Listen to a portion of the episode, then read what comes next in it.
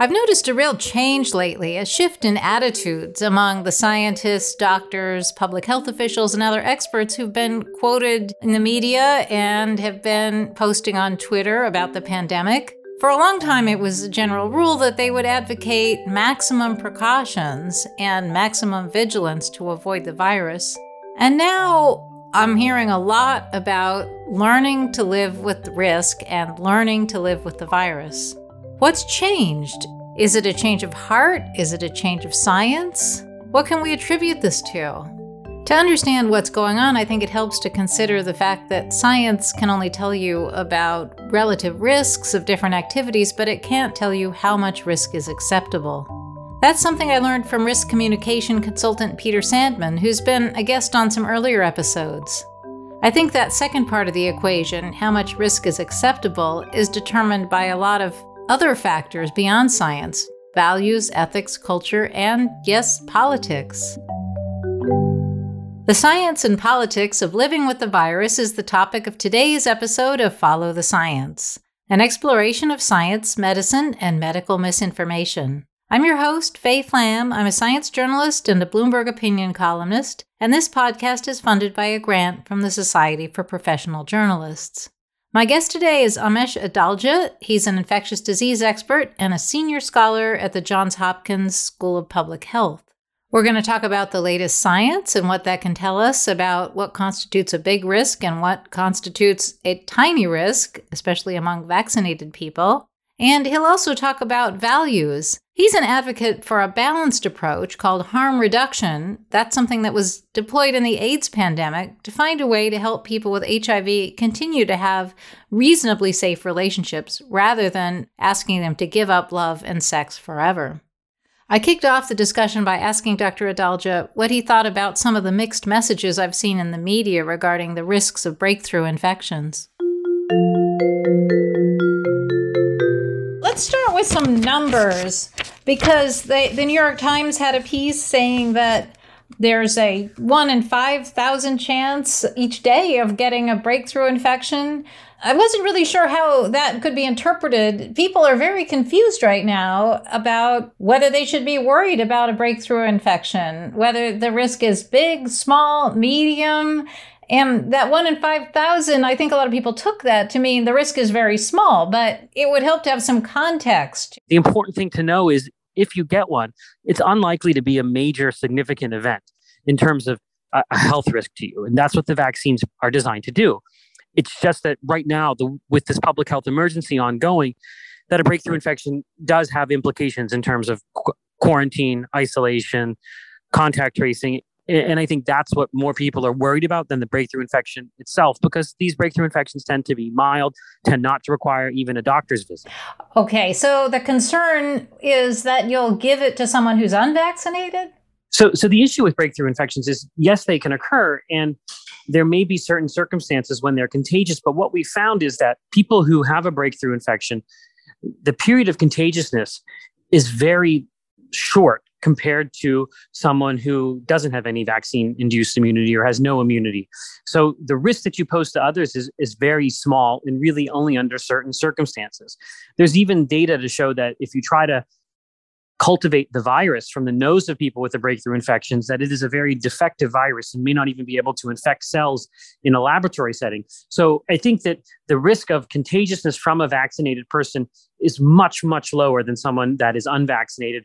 And it occurs for a very short period of time and it can be mitigated with with testing and with masks. So, you know, there was a piece recently in the Chronicle of Higher Education where an author expressed a lot of outrage because professors are being asked to teach in person again, and basically the implication that this person had was they're trying to kill us. You know, that we're high, so there are high risk people, older people. The vaccines aren't that effective against people who are immunocompromised. So, is that outrage justified? No, I don't think that that's an accurate representation of what's going on.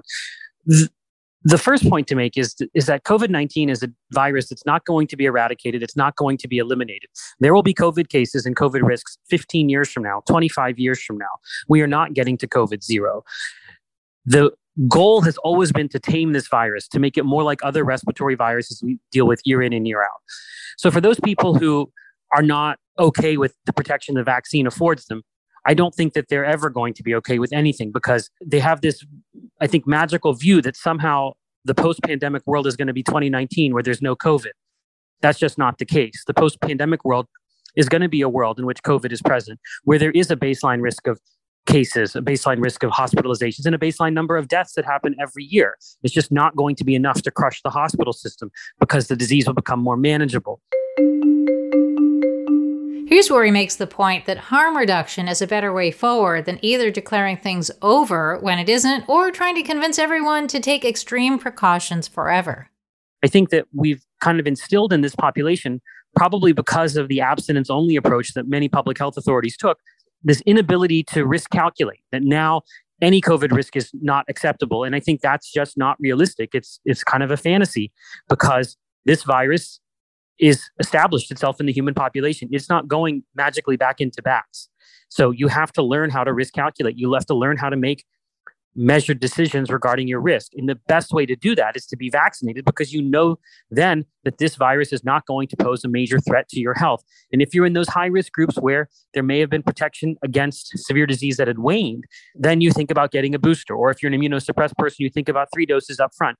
There's ways to mitigate this. And I think that's that's important. People have to learn how to live with this virus because the virus is going to live with us whether we like it or not. I think that's a good point. And I saw that you tweeted a piece that I also tweeted by Lucy McBride in The Atlantic that said, you know, people do have to learn to live with their risk. I mean, one of the things I think there's a lot of conflict over is that people have been told over and over and over and over again that masks protect others. And so I think a lot of people are outraged that the world isn't going to keep wearing a mask to protect them. And I wonder, do you think that students should always wear a mask? That maybe kids should always wear a mask in school because RSV and, you know, continued uh, small risk from COVID? Or is it, is it time we start rethinking that? It is time that we start rethinking it. Clearly, for unvaccinated people that are in high risk situations. Masks are going to be important. And I do recommend if you're an unvaccinated person in a high risk situation where there's a lot of community spread of COVID 19 and you haven't just been tested a minute before you went into this event, a mask might be useful. But for the fully vaccinated, I think that masks provide marginal benefit against COVID 19 because, again, you're preventing a mild illness if you're fully vaccinated. And I don't know that many people want to do that. There may be some people that are really risk averse that will continue to do that, but I don't think it necessarily has to be public health guidance. But I do think that there has to sort of be a reckoning that COVID 19 is, is now something that's going to be baked into the risk calculations we make every day. When you live in society, you assume certain risks that there are going to be respiratory viruses that you get. Everybody had assumed a risk of influenza or assumed a risk of common cold occurring. And eventually, COVID 19 is going to be like that. Harm reduction and abstinence only do rely on different values. Harm reduction takes quality of life into consideration as well as quantity of life. But there is perhaps a scientific reason to favor harm reduction, and that's sustainability. Because for a long time, science has pointed to the fact that this disease isn't going away. And that means a sustainable approach would be following the science more than an extreme short term approach. Do you think that this is a fault of public understanding or that it was drummed into people by the public health community and there hasn't been much transparency about this change in thinking?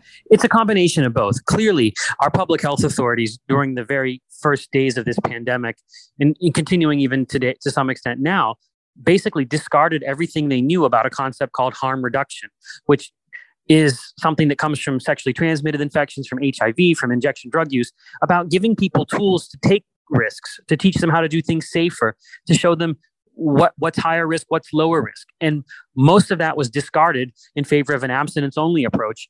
And I think that stunted the ability of the of the population, or at least large portions of the population, to be able to think, okay, there's going to be a COVID risk. How do I manage it? I'll do this outdoors. I'll wear a mask. I'll take a test before. All of that was not really on the table. It was never do this, never outdoor dine, never go trick or treating, never do this, never do that. And people did it anyway. Yes, of course they did. Well, this gets at something. So I'm going to talk a little bit about my experience, but I saw a paper today in Nature which was about a correlation between people who are skeptical of science, as the authors of this paper put it, and people who disobeyed social distancing orders. But it turned out they were conflating social distancing with stay at home orders. And I never thought shelter in place orders were very scientific. I thought I could go out running or riding my bike by myself. I'm not going to give anybody a disease. And it never made any sense. And I know a lot of people stayed home, but they visited and hung out with friends. A lot of them got COVID. Again, I think this is really just another example of how abstinence only thinking crept into COVID 19 policy. And clearly, we learned very early on that outdoor transmission was very low risk. But yet, we had people out there chasing joggers around that weren't wearing masks. I got chased by the police for jogging eh, early in April before the mask thing. And honestly, it's common sense. You're miles away from everybody. You're by yourself. I mean, what on earth got people thinking that way? It's it's ridiculous. I, I think it was panic and fear of the unknown, and just public health and other governmental authorities looking for one size fits all solutions, looking for blunt tools instead of precision guided or nuanced tools. And, and, and that really interfered with people's ability to learn how to take risks. And sometimes it actually paradoxically made things worse. Oh, yeah, because people weren't, didn't get chased by the police when they were hanging out in their house with their friends. Exactly. And if you were unable to outdoor dine in California, for example, you just invite your friends over to your basement to watch a football game together, which is more higher risk than, than outdoor dining. So I think that there was a lot of problems that really stem from this inability to, to have really precision guided public health recommendations. Okay, well, that's the end of my rant. Though I will add one more question related to stuff I've seen around me. There's there are playgrounds in my town. I'm in Providence. It's maybe not the strictest place, but it's not exactly a, a red state. And, you know, there were signs everywhere saying social distance mask. Like it looked like the da- most dangerous place in the world once they actually let people back in. That was a year ago when cases were actually lower than they are now. And then the signs went away and there was no explanation. It wasn't like, oh, things are better now, or the science somehow was changed, or maybe the right explanation is we were wrong. Sorry, you should have always been able to use this playground. I definitely think that there was a lot of things that needed to be scaled back. For example, playgrounds or the people that were maniacally washing their groceries or washing their mail.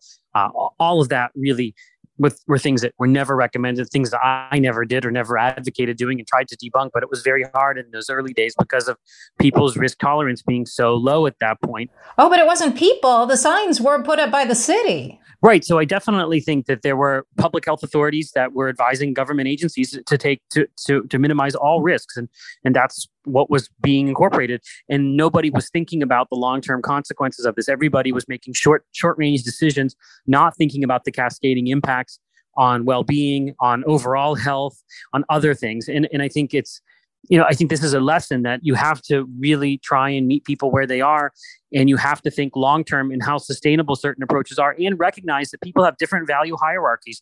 And for some people, some risks might be worth taking. And so you provide them tools to do those risks, or you, or you teach them how to do that, or you give them, you know, a toolkit that can be implemented to make things safer rather than telling people never to do something and, and really just stultify their ability to actually learn how to, to cope with something that's not going away.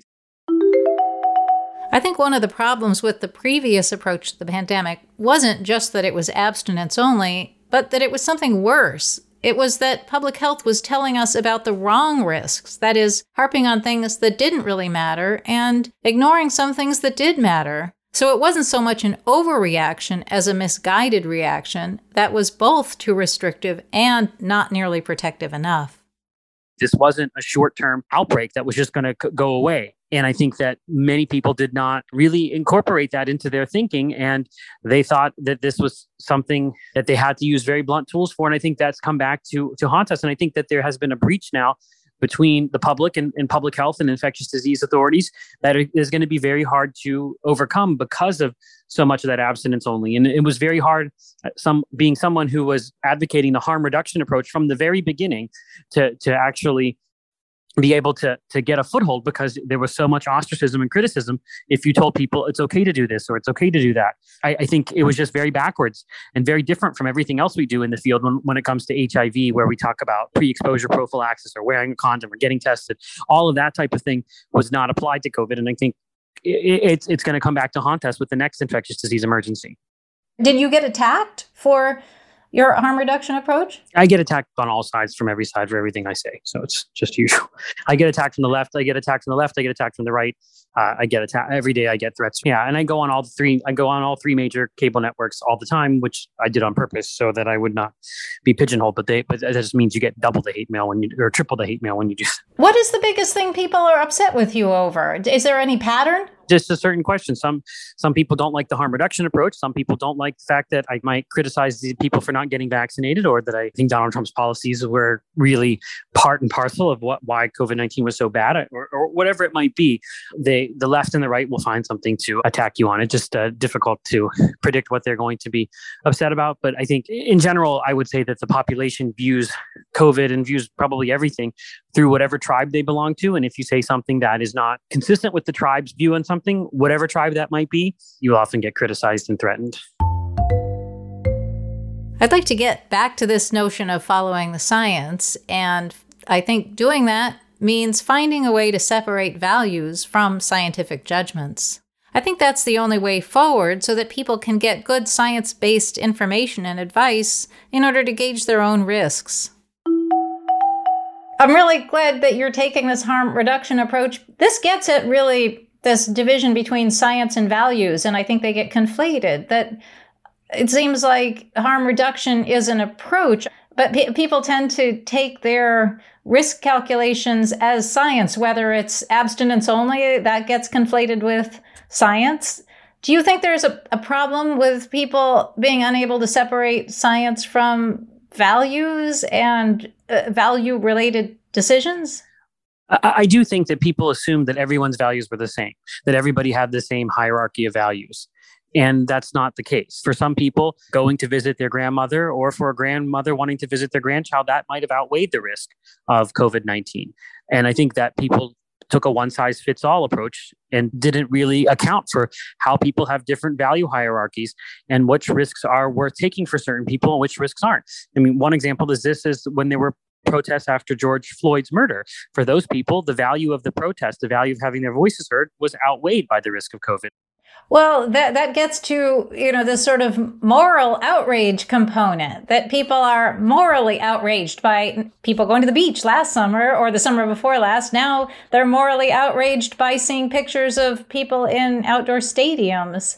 And so I think a lot of us just are, are not really afraid of the disease anymore, but are just wondering how to behave. You know, what is the moral way to behave now? Is it not obviously not to stay home forever, but should we all be masking forever? Is that the only moral way to behave? Where do we draw the line?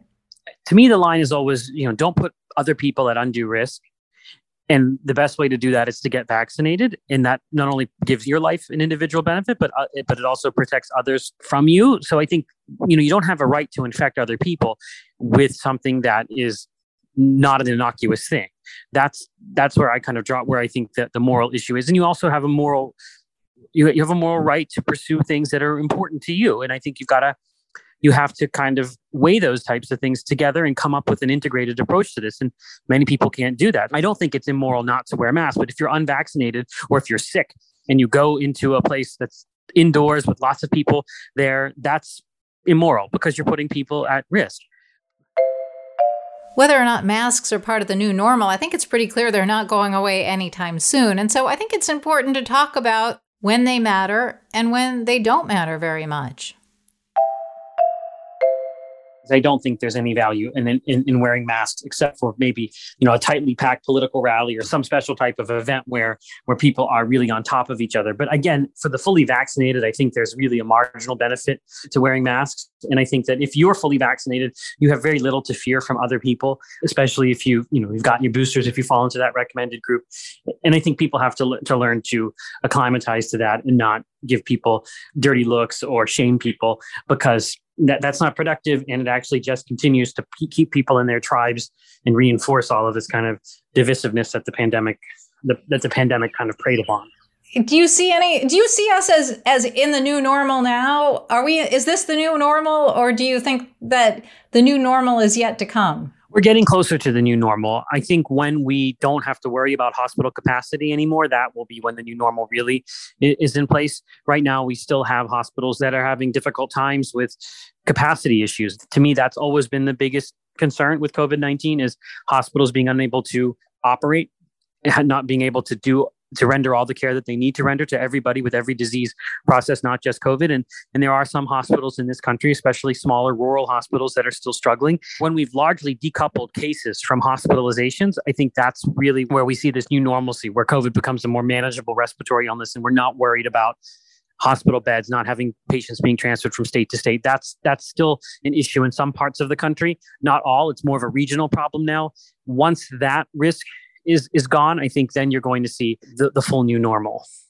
Okay, so I have two really quick, quick questions and then I'll let you go. One is, you know, a lot of us look at the data because it sort of gets addictive and it's hard to know how full does a hospital have to be with COVID patients before it's overwhelmed. In Rhode Island, we've had up to 400 COVID patients in our hospital. Now we have about 80. Is that still bad? Is that okay? Who are these people? Are they are unvaccinated people or breakthrough cases? And what does it mean for those of us who are trying to go back to normal? Well, how full a hospital needs to be with COVID patients to be in trouble is going to depend on the hospital and what other types of activities they perform. So I worked in a hospital yesterday. That's about a 220 bed hospital. They had they have over 40 patients there with COVID. Over 85% of them are unvaccinated. That's hard for a hospital to cope with. The ER waiting times are probably six times higher than what they had been in the past because there's no beds and people are waiting in the ER for beds. So clearly that's a hospital that's having trouble. So it's it's going to be different and it's going to depend upon what what's going on in that community in terms of what services that hospital provides and, and what the burden is. So it may not be the same everywhere but it is largely the unvaccinated population in a community that are crushing those hospitals but that doesn't mean everybody else has to be on hold because it's, it's not the vaccinated that are driving cases. It's not the vaccinated that are putting hospitals into crisis. It is the unvaccinated. So I don't think if you're if you're a vaccinated person, I think you can go back to your life. I, it's your your risk of transmitting to other people, your risk of being hospitalized is so low that I think you should go back to your life. If you're unvaccinated, you should get vaccinated. Uh, if you're old enough to be vaccinated, if not, you should be continuing to be be be careful and mindful of what you're doing, especially if you're one of those people that are high risk. Yesterday, I took care of patients that are in their 70s that are not vaccinated. You know, they, they think that their decision to not get vaccinated was their own personal decision, but yet they showed up for care and now take a bed up. So, what is the? Is it because people are seeing misinformation online? I know this is not one of my last questions, but what on earth would keep a 70 something person from getting this vaccine? Misinformation. People, again, they live in their tribes. And if the tribe doesn't think the vaccine is something that they should do, they, they follow what the tribe says. We have a very collectivistic mindset that's driving the anti-vaccine movement. And I think that's what's what's happened is certain tribes have said that this isn't something that they should get. And it doesn't matter what your risk factors are, they don't get it. And I think it's mind-boggling to me because they then um, they then think that this is only going to impact them, but yet they come to their community hospital and you can see that they're filling up the community hospitals. They're crushing their own communities with their decision. Their decision had a cascading negative impact on, on hospital care. So if you're in those communities and you have a stroke, you may have delayed care because there's an unvaccinated COVID 19 patient that's occupying a bed. Wow. So it seems like the most important thing we can do is to try to convince anybody we know who's been holding out to get that vaccine. It's not easy. The vaccine is the key. It is the solution to, to COVID 19, and it is the pathway to the new normal. As time rolls on, I think public health officials are going to have less and less power over how people actually behave in the new normal. I think Dr. Adalja is right that a lot of it is going to be determined by tribal political views rather than public health recommendations, which have so far been pretty scattered, confusing, and sometimes hard to follow. And some of that is that harm reduction takes a lot more effort and thought on the part of scientists, doctors, and public health officials. Well, preaching abstinence is actually pretty mindless and easy for them. But I think it's no longer possible to ignore the need for sustainability, and so getting harm reduction right is going to be well worth the effort.